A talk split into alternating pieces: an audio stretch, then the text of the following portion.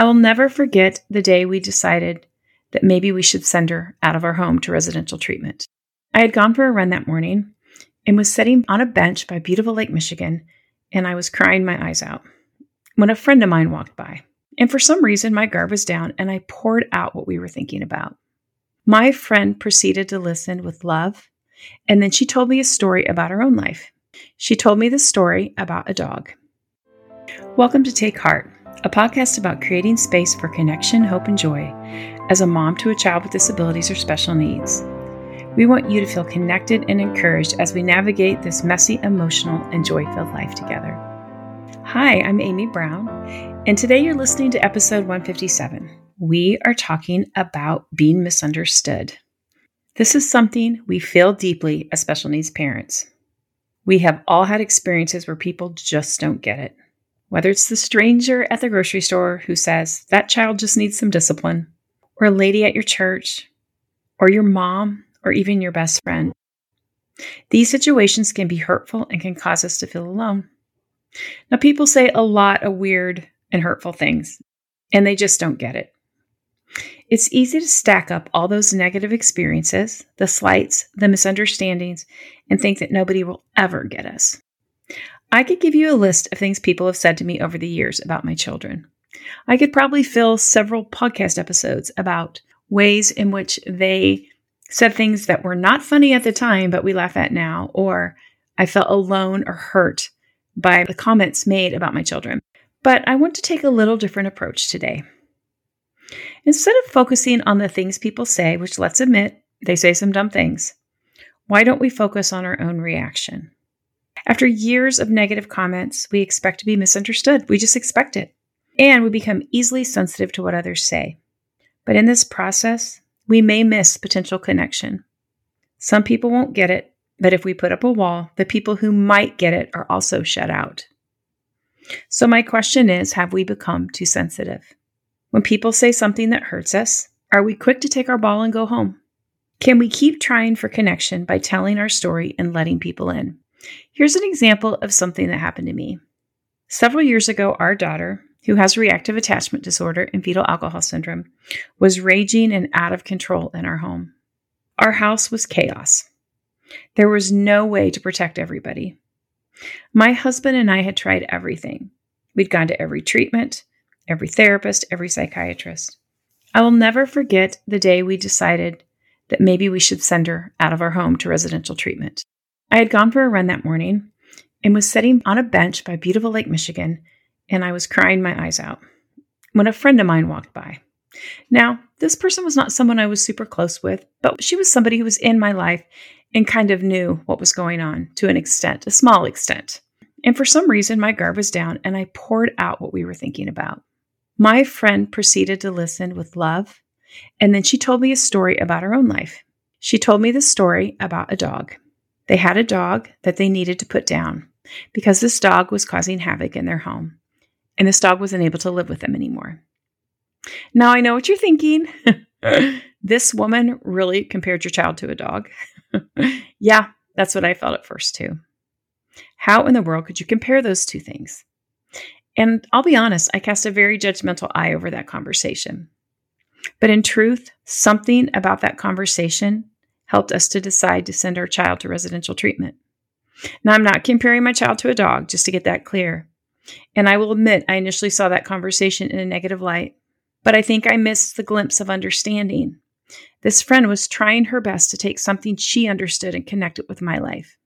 So, what if instead of having our defenses up, we look at conversations and say, Where's the connection? How is this person trying to connect and understand me? And how can I not be so easily offended?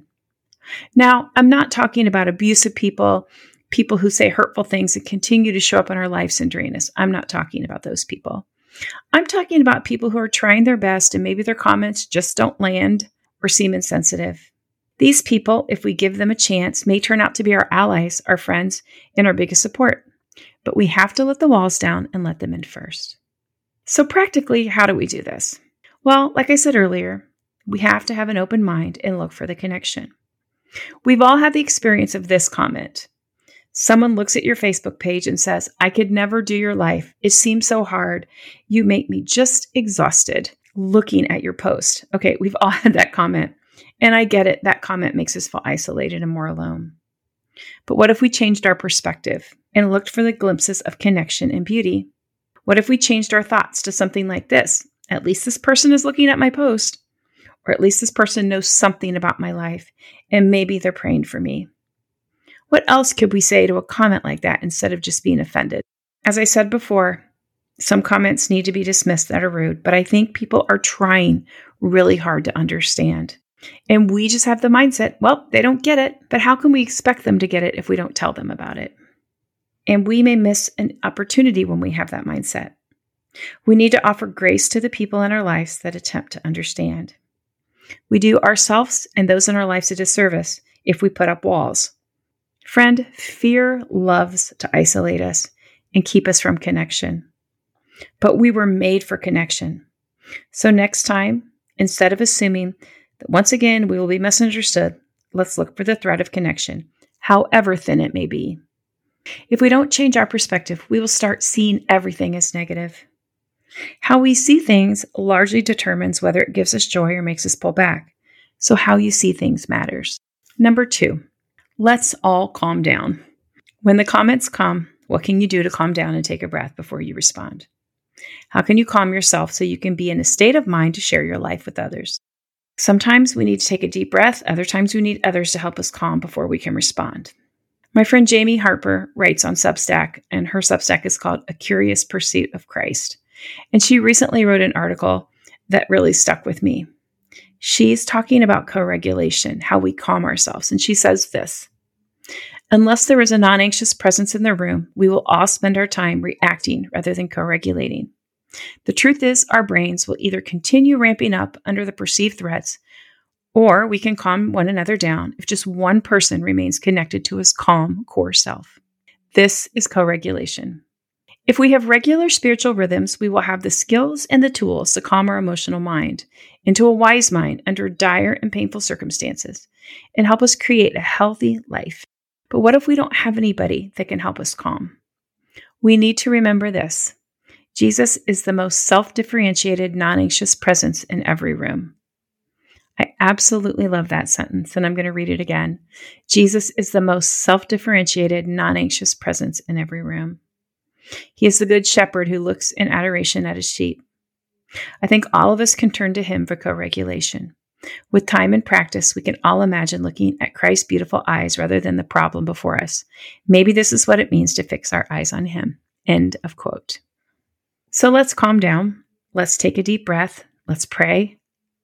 And let's be present to the person in front of us. And hopefully, we can help that person understand and build connection. And finally, keep telling your story. It's really up to us. And I'm sorry to say that because, well, one more thing to add to our list but we can't do without connection. So it is up to us. And how do we expect people to understand if we don't tell them? So tell your story again and again. Our stories are important. When we honestly share our stories, we learn from each other, we gather strength, and we come away encouraged. But most importantly, we feel less alone. Now, you don't have to tell the whole story. Not everybody needs to hear that. And I don't know about you, but sometimes I feel like if I start talking, I will never stop talking because so much has happened. But you can give people glimpses of your life, glimpses that help them increase awareness. And guess what? You don't have to do all the talking. If there's a blog post or an article that really describes your life or resonates with you, give that to your family and let them read it. Let them listen to our podcast. If there's a podcast episode that just really hits you, send that to your friend or buy your pastor or your mom or whoever you want to understand your life a copy of our book, The Other Side of Special. You don't have to do all the talking. You can let us do it for you, voices that you respect. I'm not trying to be all Pollyanna about this, and I don't promise the world will finally and entirely get you.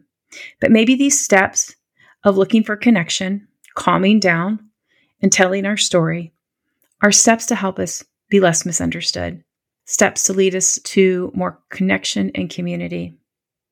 And it's definitely the first step to being seen. And when we are seen, well, that makes all the difference. Thank you so much for listening to this week's episode. Are there emotions that you are trying to navigate and would like to hear us talk more about specifically? Was there something specific you will be taking away from this week's episode? As always, we love your feedback and would love to hear from you. Please find us on Instagram at Take Heart Special Moms or email us or leave us a comment at our website, takeheartspecialmoms.com.